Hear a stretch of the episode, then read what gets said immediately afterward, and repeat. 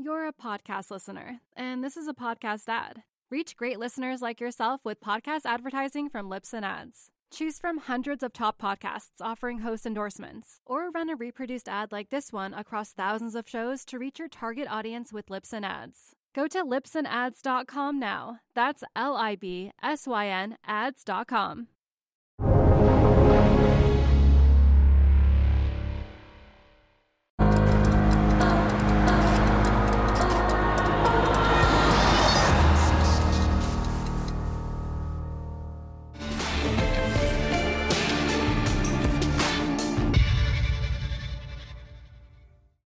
I'm Ash Bennington, Senior Editor and Crypto Editor at Real Vision. I'm very excited today to talk to Mark Yusko, CEO and CIO of Morgan Creek Capital Management. Mark, welcome back to Real Vision.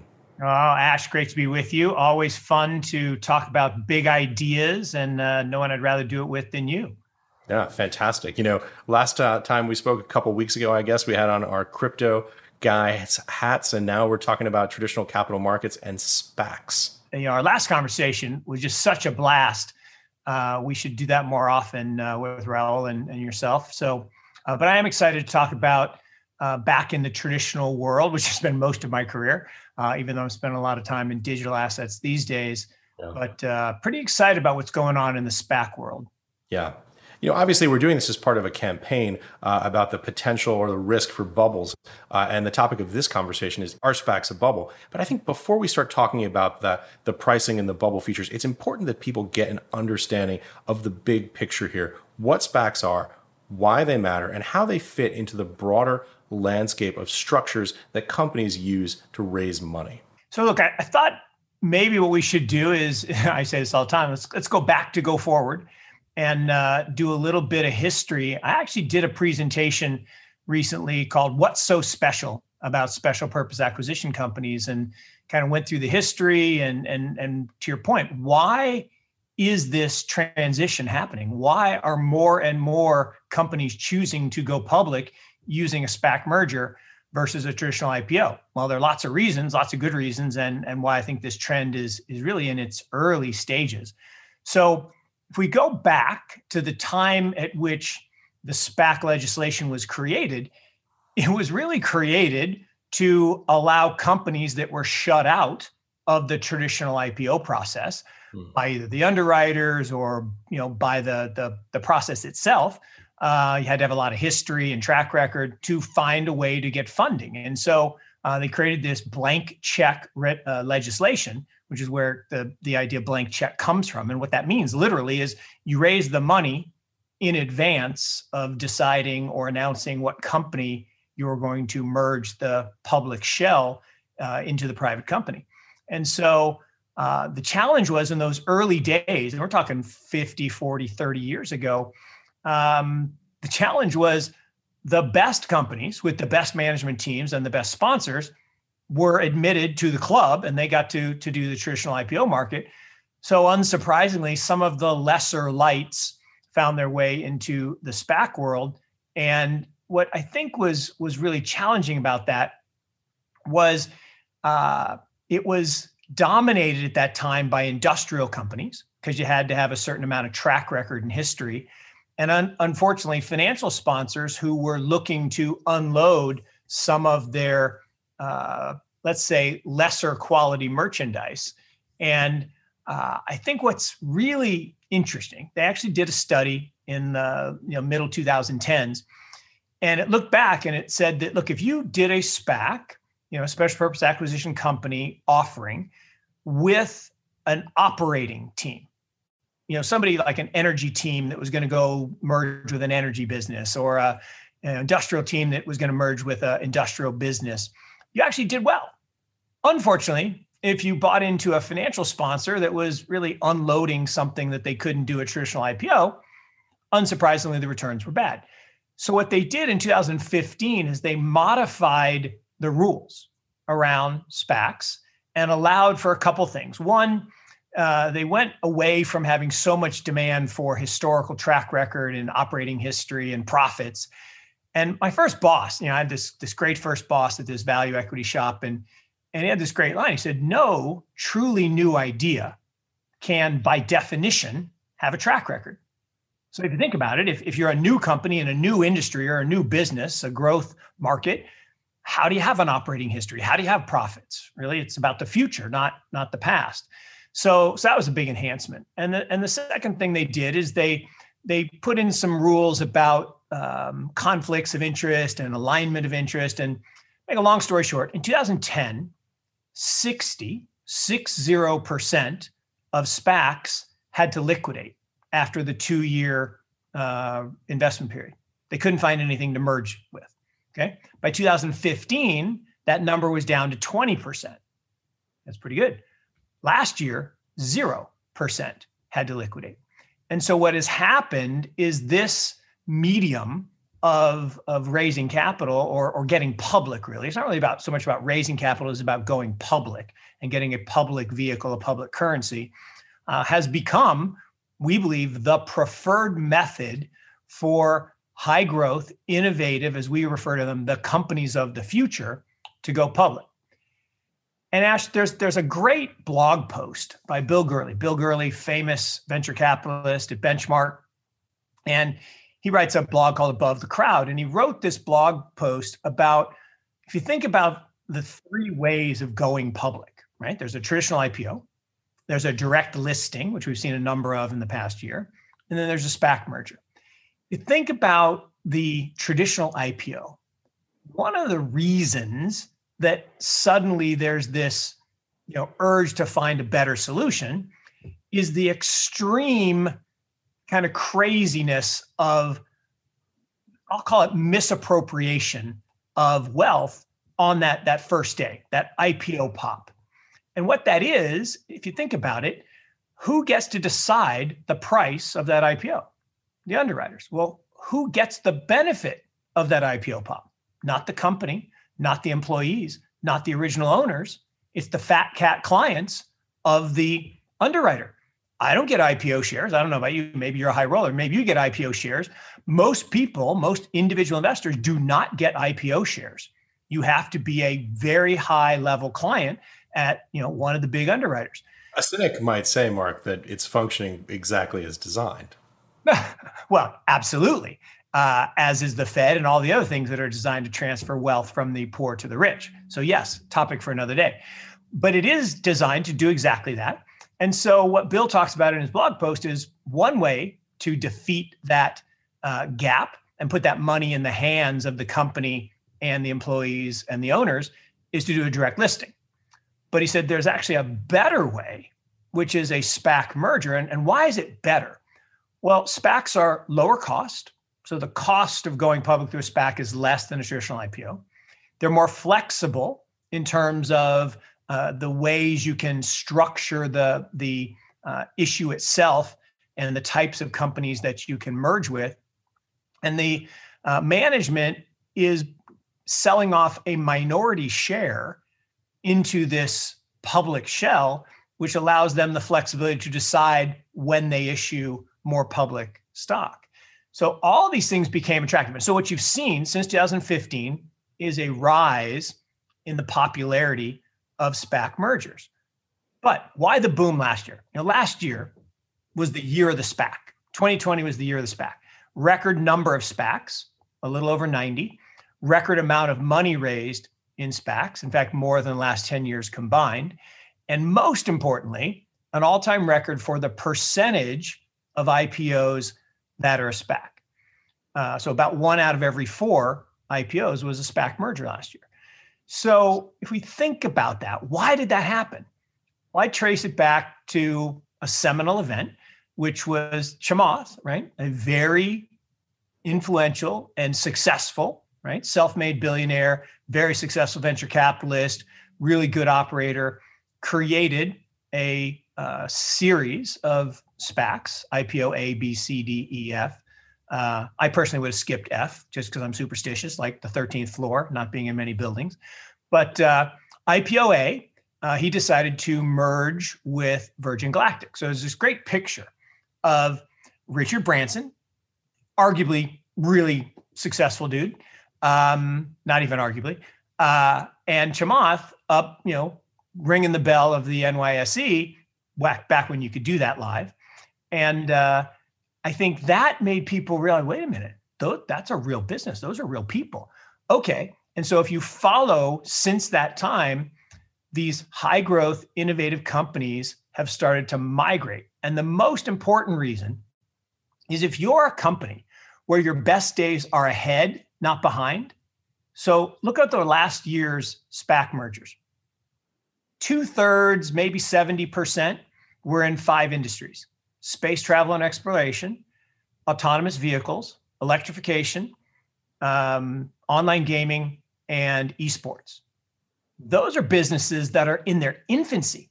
It's like buying Amazon in you know 1998. It's like you know buying Google in uh, 2005 when they bought Android, when people laughed at them.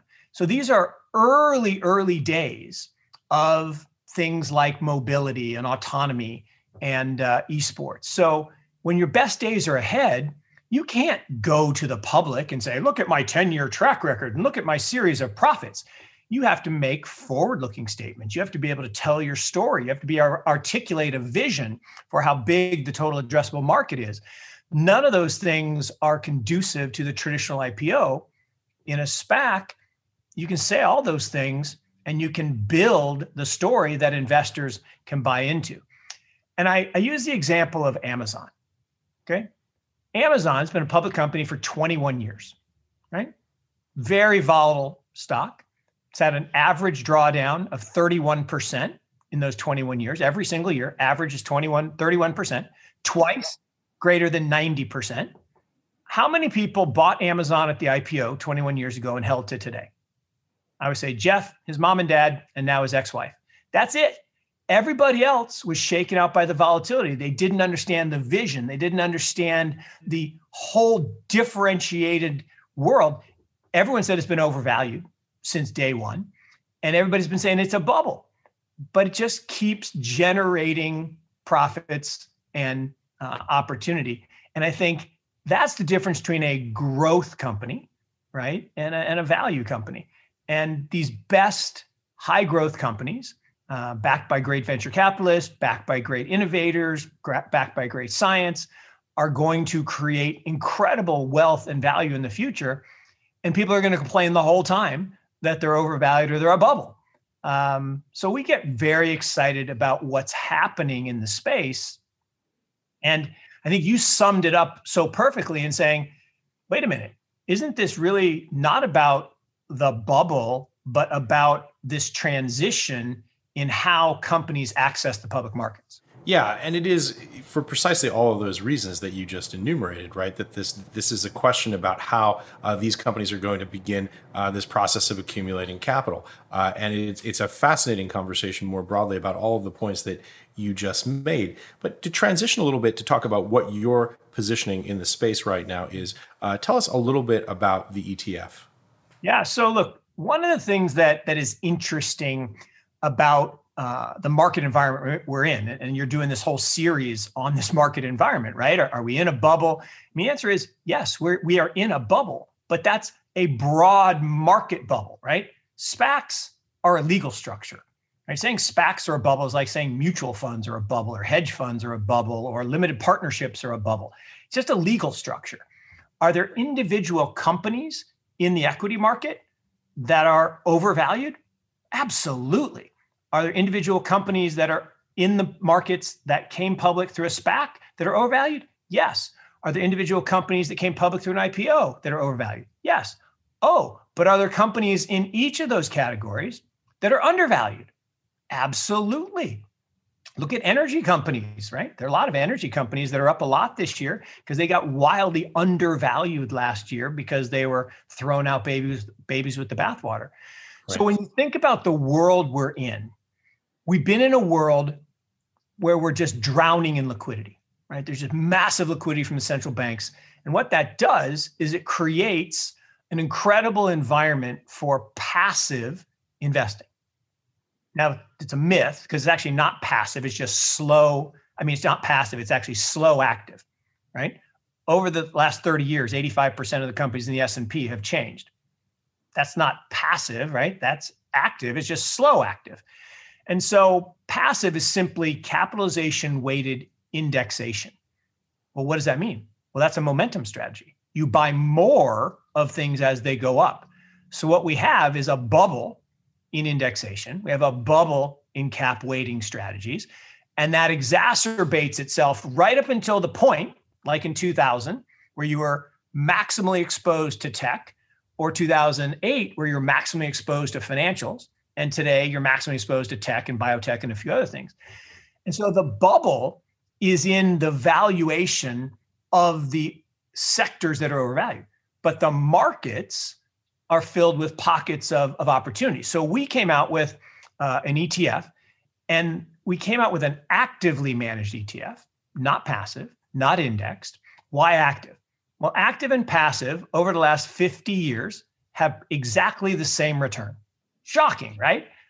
Well, how can that be? It's, you know, active has lost for the last 10 years. Well, yes, it has, because we have a business cycle and a liquidity cycle. And when liquidity is ebbing, I mean, when, when liquidity is flowing, passive wins, indexation wins. When liquidity is ebbing, active wins. So we believe we are going to be in an environment soon where liquidity will have to be contracted from the system because we've put too much into the system. And ultimately, that will favor active management. The second thing is in a world where you believe that there are individual companies that are wildly overvalued, as we do, we don't want to buy them just because the model says we should. I, mean, I talk about this all the time. So let's say you're a an ETF that that buys home builders, right? Just buy home builders. And you buy home builders and all of them trade at six, seven, eight times earnings. And another home builder comes out and they claim to be a tech company and it comes out at 40 times earnings. Why would you pay for a cyclical business 40 times earnings? Well, you shouldn't. But if you're a passive capitalization weighted index, you must buy that company in the weighting that it comes out at. So if it comes out at a high price, you have to buy more of it. Illogical. So we take a value approach. I'm a value guy, and our partners at Exos are, are great value, and, and they're actually great technical managers, quantitative managers. Uh, the combination is that we believe equal weighting will be superior going forward than cap weighting. We think that actively uh, focusing on identifying the companies of the future. So identifying the industries that are focused on innovation. You know, our big thing at Morgan Creek is innovation as an asset class. We've talked about that. That's why we love Bitcoin. That's why we love lots of things around digital. Um, but innovation as an asset class is really important. And we believe the greatest innovators are going to come public using SPAC mergers. We think that those businesses and those industries are going to create incredible wealth going forward. And so we want to get in front of those trends and hold them. More importantly, we want to avoid the losers right? And what separates the great investors from the average investors is great investors do two things better than everybody else. They cut their losers faster and they let their winners run. In fact, they double up. Yeah, I had this great experience. Julian Robertson was a mentor and, and friend for many years.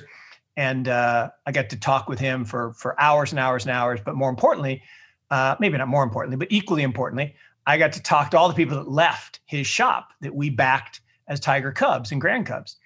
And I had these notebooks filled with note. I should make a book out of it actually.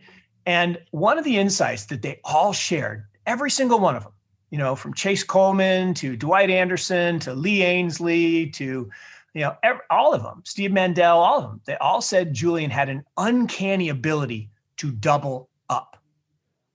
That he would do the opposite of what the average investor does. The average investor waters their weeds they think they're right and the market's wrong. So they double down and they pull their flowers. As soon as something goes up, they take it out because they're afraid they're going to lose their profits. And so the average investor underperforms for this reason. And, and you know, Peter uh, Lynch said the same thing. He said, the way to win in investing is to water your flowers and pull your weeds. And uh, I think the same thing's true here. So our job in SPXZ, which is the ticker symbol for the, the ETF, is to intentionally try to avoid the really bad ones. Right. And if we do that, right, if we take care of the losses, the gains will take care of themselves. We'll stay long the great companies, despite the fact that people say, oh, they're overvalued and this. We're just going to stay long until such time as the market tells us that we're wrong, right? The markets will tell us the prices will decline and, and we'll move on to the next great idea. But we, we don't want to make the mistake of selling Amazon, you know, in 2002 right. when it was $7 and people sold it and they didn't buy it back until it hit, you know, 2000. So I think that's that's really the key. You're a podcast listener, and this is a podcast ad. Reach great listeners like yourself with podcast advertising from Libsyn Ads. Choose from hundreds of top podcasts offering host endorsements, or run a reproduced ad like this one across thousands of shows to reach your target audience with Libsyn Ads. Go to libsynads.com now. That's L I B S Y N ads.com. Yeah, and, and Amazon, we've had talked about this before, was underwater for years uh, after the 2000 collapse. And that's the way things work, right? Is innovation is hard. Creating new categories is hard. I mean, remember, it's not that long ago, maybe a decade ago, when people said, "Oh, e-commerce, it's a fad." you know, we'll never buy stuff online. People like to go to the store. People would never put their credit card into a computer. That's not safe.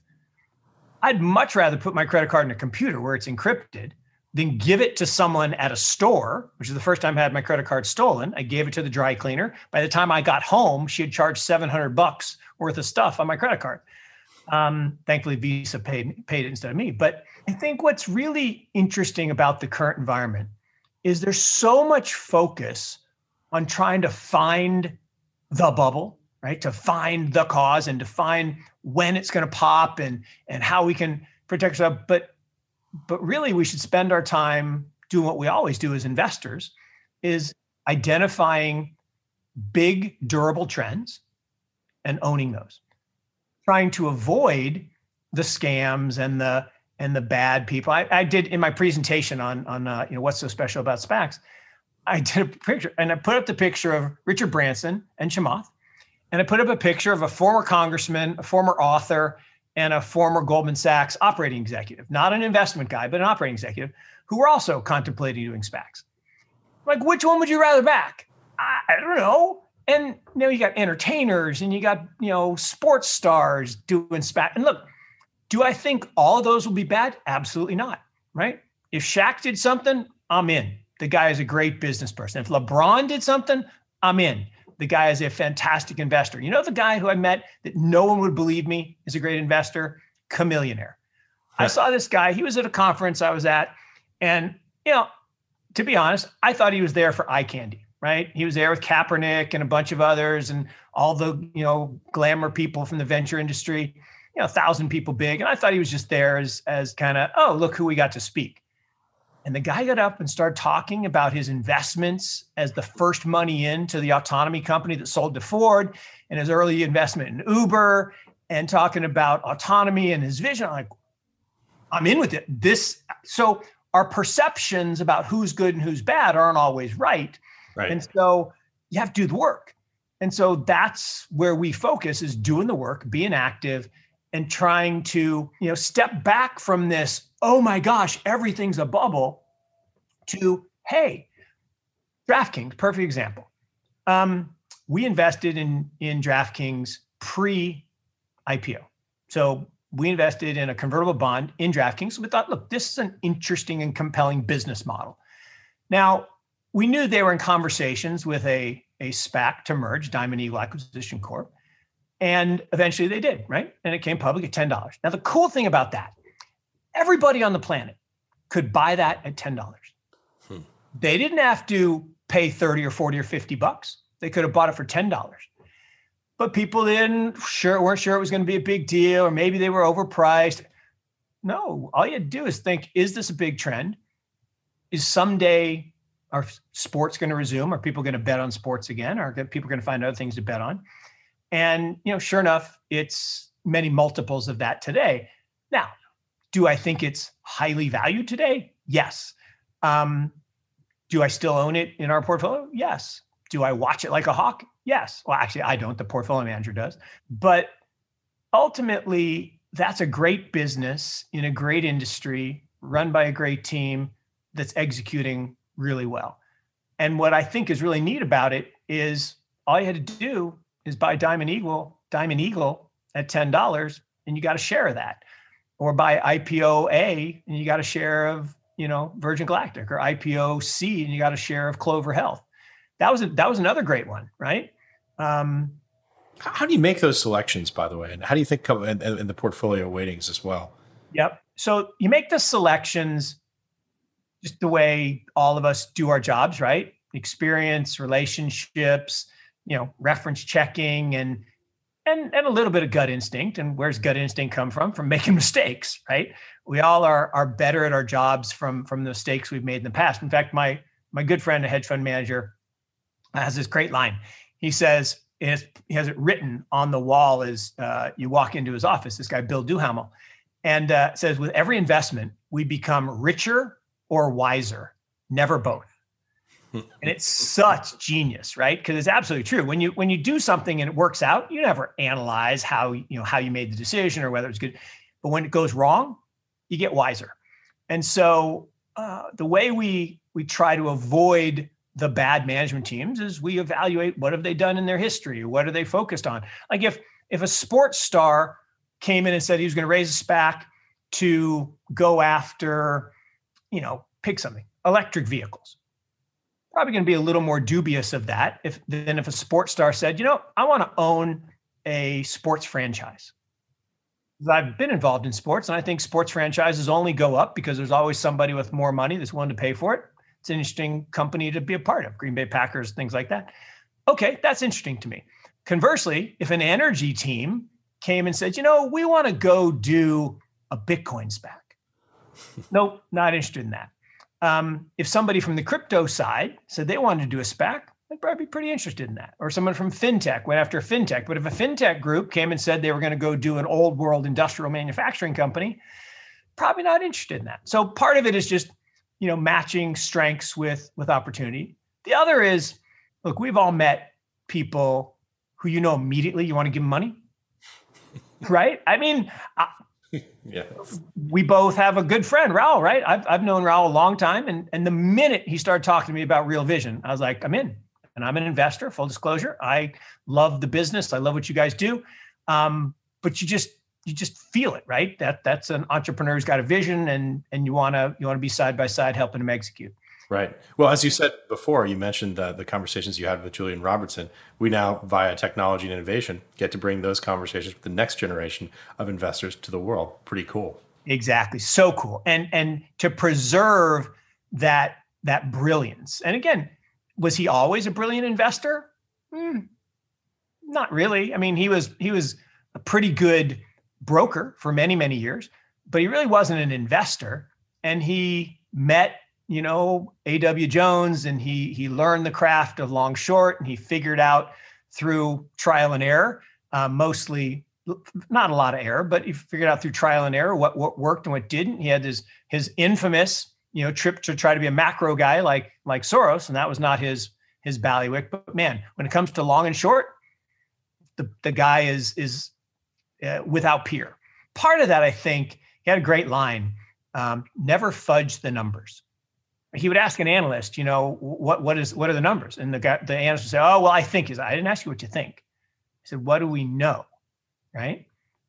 Give me the numbers. And if and if this guy started making stuff up, like never fudge the numbers. Just go back, do the work, and and come back to it. So plus he had an ability to do math in his head like like no other. But ultimately, um, we're not going to get them all right, right? So we think we have an edge you know that's our big thing um, at Morgan Creek and me personally, right on my Twitter stream hashtag Edge. I think we have an edge in that we have great data on the history of SPACs. We've analyzed it and we've found some patterns and some trends that say larger cap SPACs are a good fishing pond. I'm I'm a fisherman. Like I, I love to fish. If you go to Colorado and you go to a gold medal trout stream, you'll catch fish, right? Even if you're a bad angler, you'll catch fish. But if you're a good angler, you will catch trophy fish. If you go to a non gold medal stream, I don't care how good an angler you are, you probably aren't going to catch many fish. So we think we can get to the gold medal trout stream, which gives us a higher probability, but we'll still make mistakes and we'll still fall down the river and fill up our waders. But um, that's okay if what we really excel at by having this data and seeing where the blowups have happened and where when things start to go bad, they don't self-regulate, right? This idea that oh, it went from $10 to $9. Oh, that's a value. I should buy it. Nope, that means they made a mistake. Or, I mean, our data says that means they made a mistake and you just move on and find another good idea. Um, and there are a lot of them that actually will go to zero. So avoid those losers, try to focus on the right industries, the right sectors, and the right teams. And I, you know, I believe in the four P's, right? There's people, philosophy, process, and price most people focus on price. They see whatever's moving, that's what I want to own. Whatever's done well, it's what I want to own. It's the last place you should start. In fact, you know, with managers, you should do the inverse. You should find a good manager, the great long-term track record, just had a crappy period. That's who you should give money because they're they're going to mean revert. Uh, we focus on people, and if you're if you're with good people, uh, their philosophy needs to be good, their process needs to be good. But if you're with good people, people of integrity, people who are you know uh, competitive, people who who want to win, uh, don't like to lose, uh, which are different. I think all those things matter. Yeah. So now that we've made the case, we understand the structure, and we've talked a little bit about what the upsides are. Some of the things that I know you have heard before. This is the bubble talk. This is the the thing that you hear people saying uh, around these uh, around these deals. The first and the most obvious is just there's too many dollars chasing too few good deals. Look, um, there's no question that with the excess liquidity in the markets, there are lots and lots of pockets of overvaluation, lots. And and SPACs are not immune to that. There are certainly individual SPACs um, that I believe are are overvalued. And what I think is interesting about that is is that doesn't mean that the SPAC process is broken. It doesn't mean that we shouldn't um, migrate to to looking at what the SPAC merger represents in terms of an opportunity set, high growth companies, innovative companies, companies of the future, all those are positives. But the fact that a handful or some couple handfuls have become overvalued because a lot of money has been chasing them, that doesn't change the the, the positives. Um, I think the challenge we have right now with markets broadly, uh, you know, equity markets broadly are the most overvalued they have ever been, right? They've now surpassed the 2000 peak on every level, right? Whether it's PE, whether it's price to sales, whether it's price to EBITDA um, or EV to EBITDA, uh, all of the multiples, market cap to GDP, all of the multiples and indicators that we look at all say we're definitely in a bubble. Now, people will try to justify that saying, oh, but interest rates are low and therefore we can we can uh, have pay higher prices. Well, let's take that to its illogical extreme. If interest rates are zero, are stocks worth infinity? I don't think that's how it works. And I think what it what it is is again, people have a hard time with exponential math. Yeah. And the same way the same reason people missed Bitcoin, right? Because they don't understand the exponential growth of networks, Metcalfe's law that we talked about last time. The thing that they miss about um, falling interest rates is below 2%, you start to get a parabolic decay of the value of the Fed model because interest rates below 2% are a sign of economic weakness, not strength. And they're a sign of need for additional stimulus. And stimulus, if you read Lacey Hunt stuff, I know you guys have had Lacey on, uh, crowds out private spending and lowers growth and decreases monetary velocity. So all of the talk about inflation and uh, growth and all this thing is going to happen with the stimulus it's not true velocity keeps falling growth keeps falling and it's it's money illusion and part of the reason that the nominal price of things are going up so much is because the currency in which we value it is getting destroyed so over the last 3 years equities look like they're up but that's because we're denominating them in dollars if you denominate in gold, you're actually down 20%. If you denominate in Bitcoin, you're down a lot.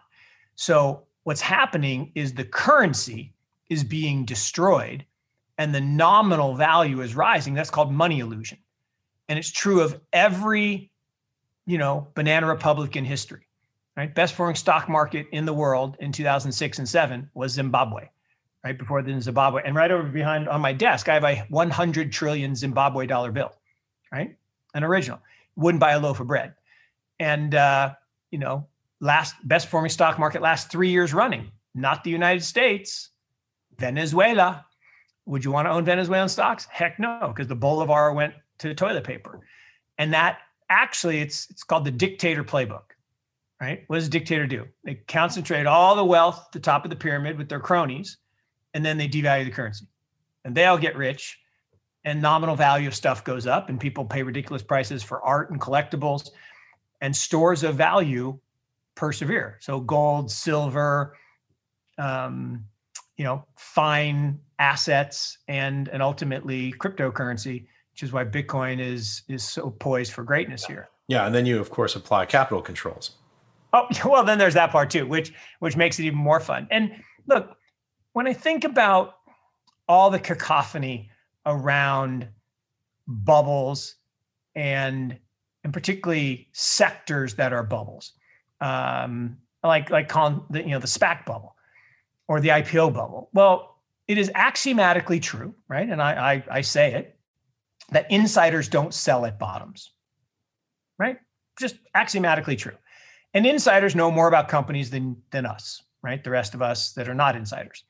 And so, yes, when insiders are selling, okay, when IPOs are happening and insiders are selling, that's usually a bad thing. What's interesting in a SPAC merger, there's not a lot of selling going on. It's a very small, most SPACs are pretty small. There's not a lot of uh, selling going on in terms of shares. So compared to a traditional IPO where you know management might be selling huge swaths of their company, um, I think you probably find more overvaluation there. And if you look at at some of the valuations in the traditional markets, uh, yeah, some of the traditional IPOs, look, my son works at Snowflake and I'm really happy for him, but I don't get the valuation. I mean, I don't understand how a company can sell at 200 times revenues. I think it is one of the great companies of our age. I think 10 years from now, we'll look back. I'm not sure we'll say we wish we would have bought it at these prices, but we might. But I know we'll look back and say this is one of the great companies of our age in terms of completely revolutionizing how we manage and use data. Uh, great company, but 200 times revenues is is a stretch for me.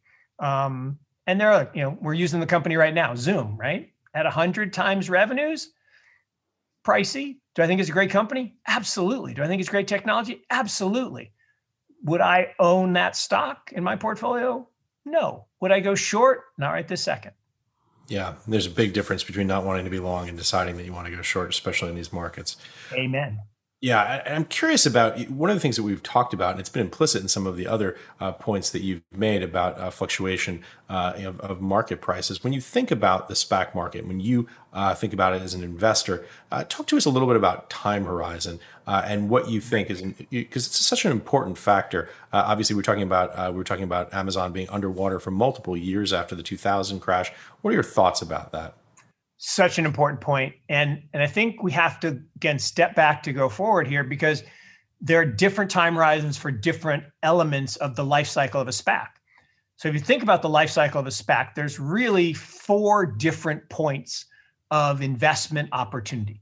So there's pre-ipo right? You can buy into companies that you think are likely to be a target of a SPAC merger. So private companies, you can buy convertible bonds, or you could buy some equity, you could buy preferred shares, you could participate in a, in a venture capital mezzanine financing.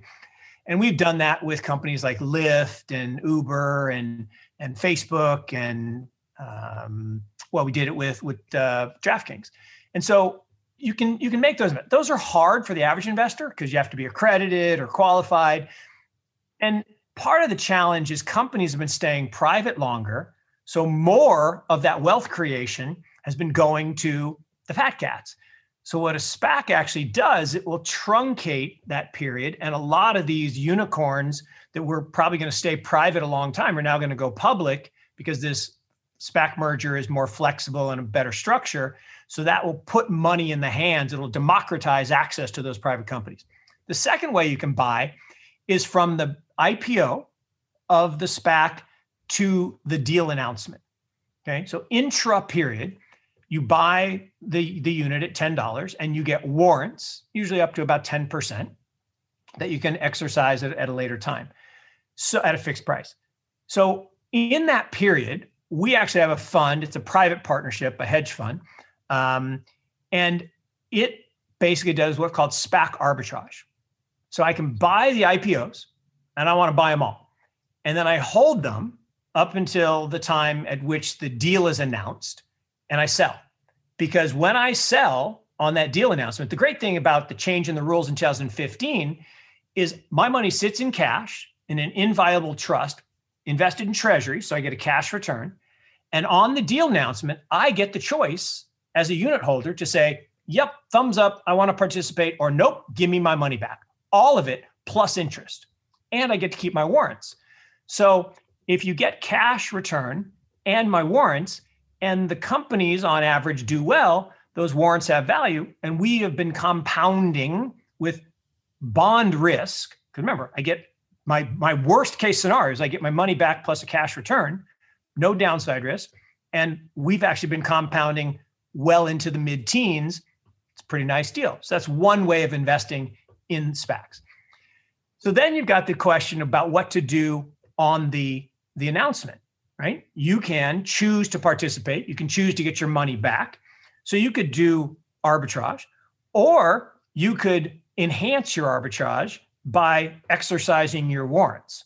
So you can decide I want to, you know, stay in or get out, but independent of that, you can decide what to do with your warrants. So there's a there's actually a play where you could go buy warrants in the market because it's kind of like why spin-offs underperform in the short term and then outperform in the long term because there are certain owners you know if a company owns if a, if a asset manager owns a company and it's you know in their uh, universe of companies they're allowed to own and it spins off well that spin off no longer meets their criteria. It's not the right capitalization it's not the right industry so they have to sell it. So there's short-term pressure. Well it's a good company so people go buy it and it does well long term same thing's true here. There are certain funds that aren't allowed to own the warrants so they sell them and they trade at a discount.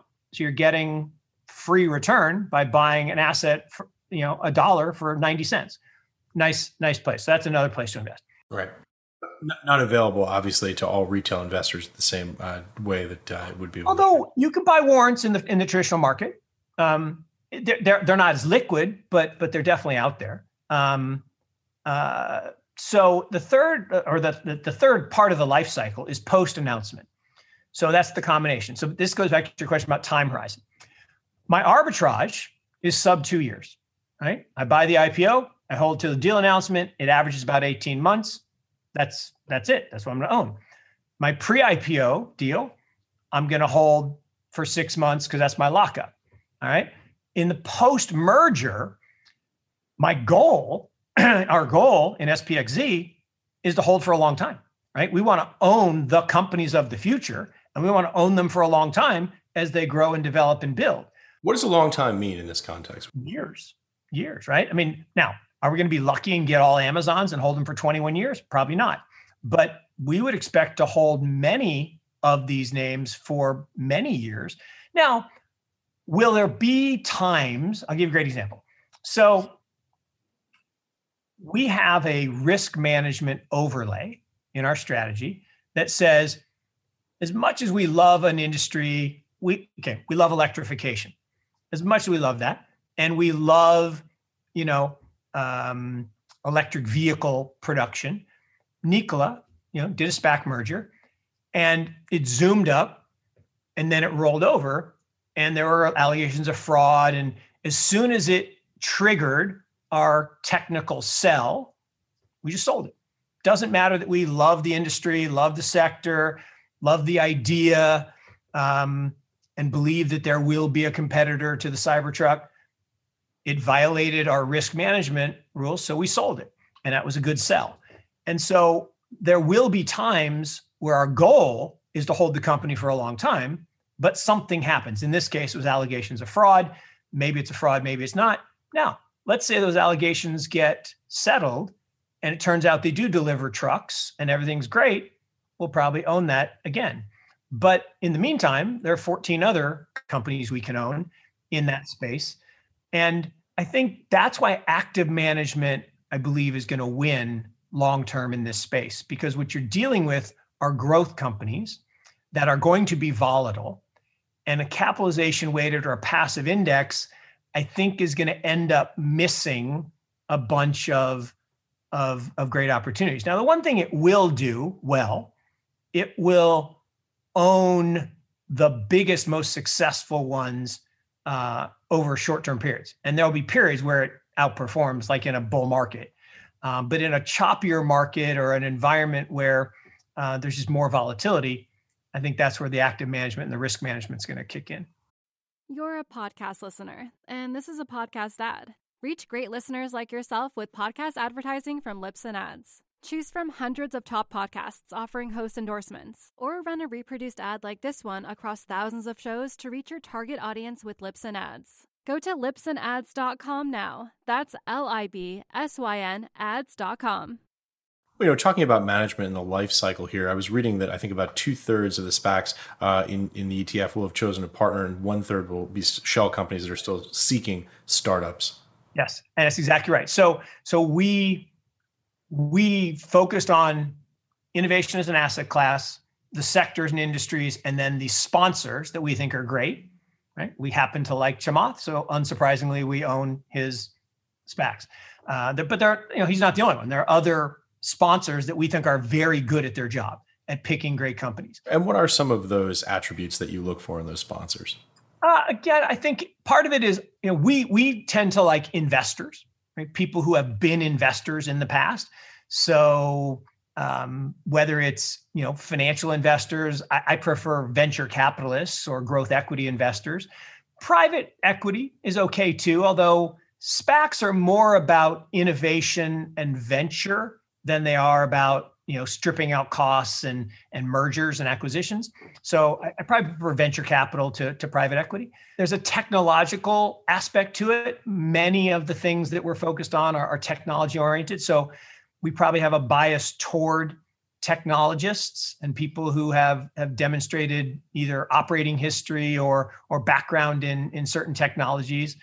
Um, but then there's there's an element of innovation or or entrepreneurs you know people like the draftkings guys no one would say that they were experienced operators right they're young guys but they had a really great idea and they executed well and they brought in good partners.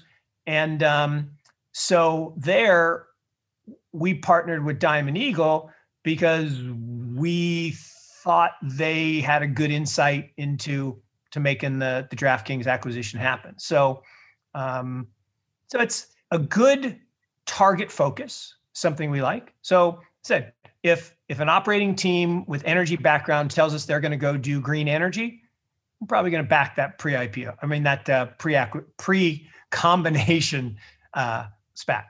If it's uh, somebody who is kind of we just don't see it, right? Former congressman, I'm probably not going there. Um, Post combination, it's all about the companies of the future. What are the industries we like? What are the sectors we like? What are the companies that we think have great managements? And then let's try to avoid, you know, the stinkers. So when you see criticisms uh, coming out from the space from sophisticated places, like there was a recent Goldman report uh, that warned of bubble-like sentiment in the SPAC market, what's your reaction and what's your interpretation of what they're seeing? So I'm well known for my disdain for Wall Street research. I always say, and I tweet about this, right? Uh, do as they do, not as they say. I actually used to keep track of this that the big Wall Street House research reports were incredible at being inverse indicators of what you should do. So if they said to go long, you should go short. If they said to go short, you should go long. Why? Well, it's because their prop desk were taking the other side. And maybe that's cynical of me, and maybe that they don't have as much prop desk activity today. They still do some. Uh, maybe they're better, but my experience, my experience, my personal experience over a pretty long time has been that you should discount what they say. Second part of it, you know, these are the same people that they have so much to lose as incumbents that they have to criticize, right? It's like Jamie Dimon or Warren Buffett criticizing Bitcoin. They have to. 46% of Berkshire Hathaway is financial services. Jamie Dimon, 100% is financial services. They must criticize technology that could replace or displace the banking system as we know it. Uh, so, is it a shock that companies that issue traditional IPOs say bad things about the competition? Not shocking to me. Okay, so bearing in mind that there have been these criticisms and that they're coming from a place that uh, obviously has a position or a view, uh, what are some of your thoughts or advice about trying to avoid some of the risks in this space for people who are interested in it? They've been hearing about it, uh, they're curious, but what are your ideas about how they can potentially avoid some of those downsides? Active management, risk management, diversification. Simple. The things that we should do in every asset. Don't put all your eggs in one basket. It's like it's like when I talk about Bitcoin, right? I, I never tell people to put 100% Bitcoin. Should you put three, five percent? Absolutely. If you're young, should you put 10 or 15? Absolutely. But I'm not talking you to put 100. And same thing here with SPACs, right? If you're trying to pick single SPACs, do you have the time, resources, inclination, and discipline to do the work on 400 SPACs? I don't know. Most people don't. I don't. That's why I have a team that does the day-to-day stuff. And my job is to, you know, think about the industries we want to target on, focus on, and think about the sectors and and be a, a, a resource for evaluating management teams. But you know, I'm not going to do the models on 400 companies. That's not my job, and I that's not my. You know, I say it's above my pay grade. So I think rifle shooting is dangerous in a highly valued market, and that's true for all securities. I wouldn't rifle shoot high yield bonds here. We just traded at the lowest yield in the high yield market in history. So I wouldn't be picking single high yield bonds. I'd own a broad, diversified, actively managed index because there are some good high yield bonds and there are some really crappy ones. Uh, same thing, I wouldn't buy an index fund here in the general stock market. If you paid me, I would buy an active manager. And I would focus on rotating out of what works and rotating in to things that are undervalued and and and then position size right? It's it's like the stories last or last couple weeks with GameStop right? Were there hedge funds that made a mistake with position sizing? Absolutely. Does that mean they're a bad hedge fund or a bad person? Nope. Does it mean they won't be successful in the future? No way. That those funds, many of them are going to be awesome in the future because they learned a variable, very valuable lesson. They just got wiser, right? They didn't get richer, they got wiser. And my guess is they paid dearly for that capital. Paid dearly for that capital. And and look, that's the way the markets work. That's the way capitalism works. And I, I like that form of capitalism. I don't like crony capitalism. I like real capitalism, where you make a mistake, you pay for it. You dig yourself out and you can earn it back.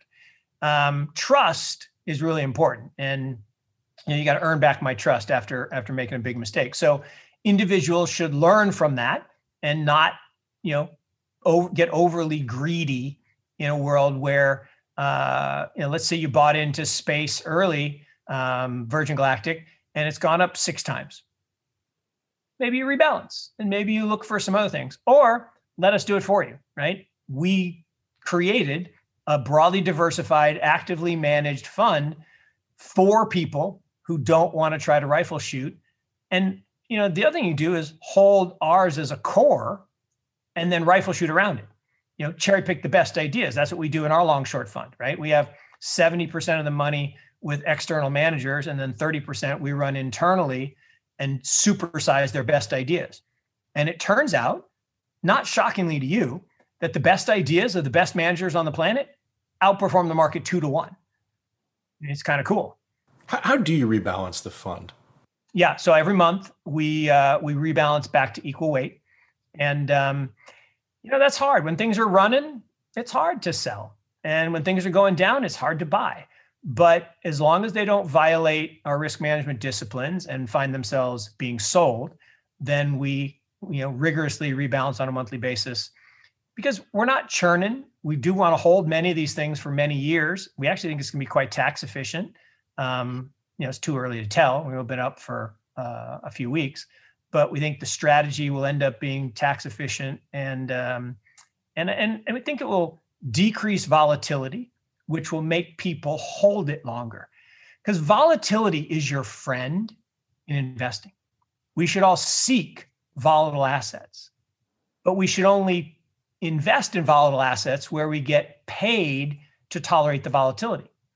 Right? The volatility of Bitcoin is the highest of all the assets, but that's because you're paid 280% compounded per year for 12 years to endure that volatility. But the average person can't do it.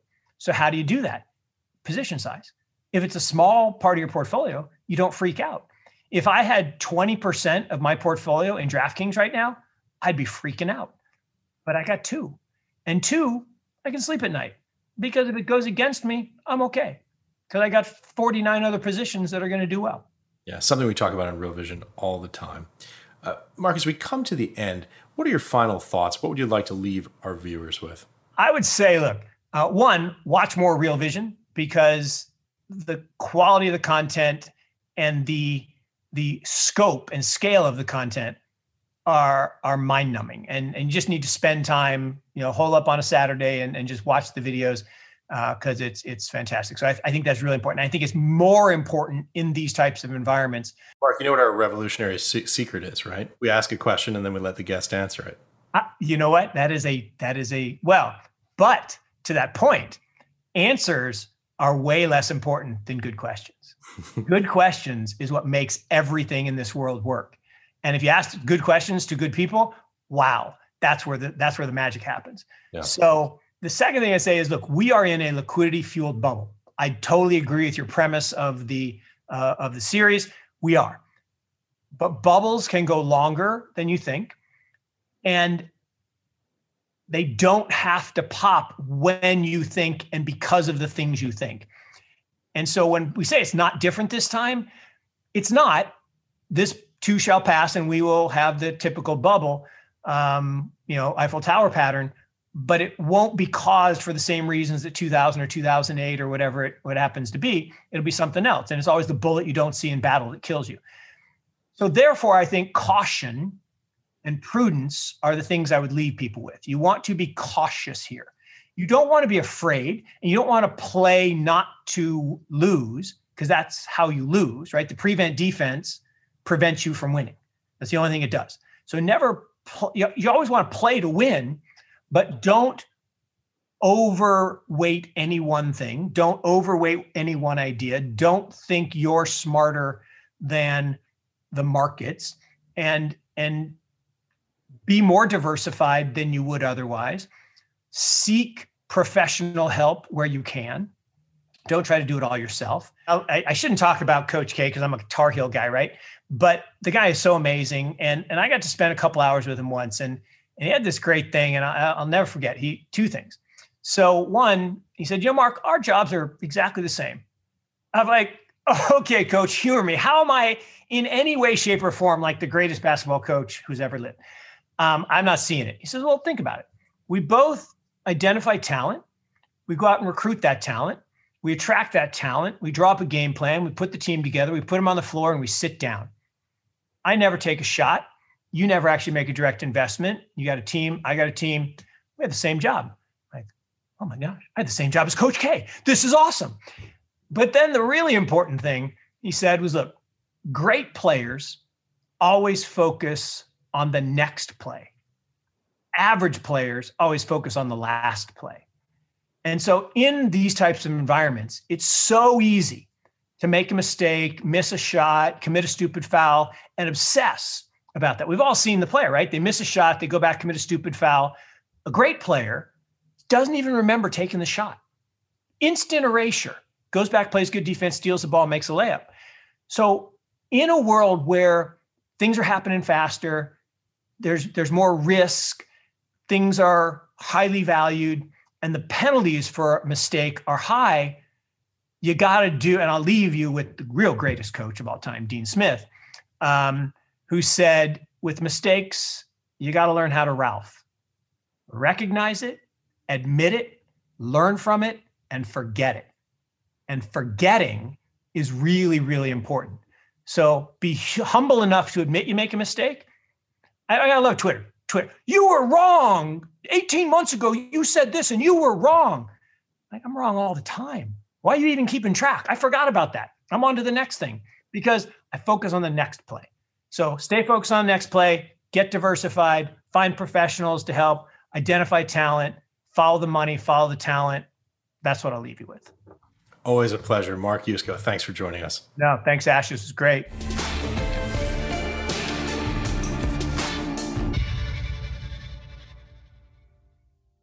Hey there, since you got to the end, I'm guessing you liked the video. And that's probably because we don't just turn on a camera and film, we work really hard on getting the narrative flow just right. And that's why many finance companies are actually now hiring Real Vision to make videos for them. One of our recent client videos just hit 100,000 organic views on YouTube, and there were no kittens in sight. So if you want to find out how Real Vision can make a video for your company, just email us at customvideo at realvision.com.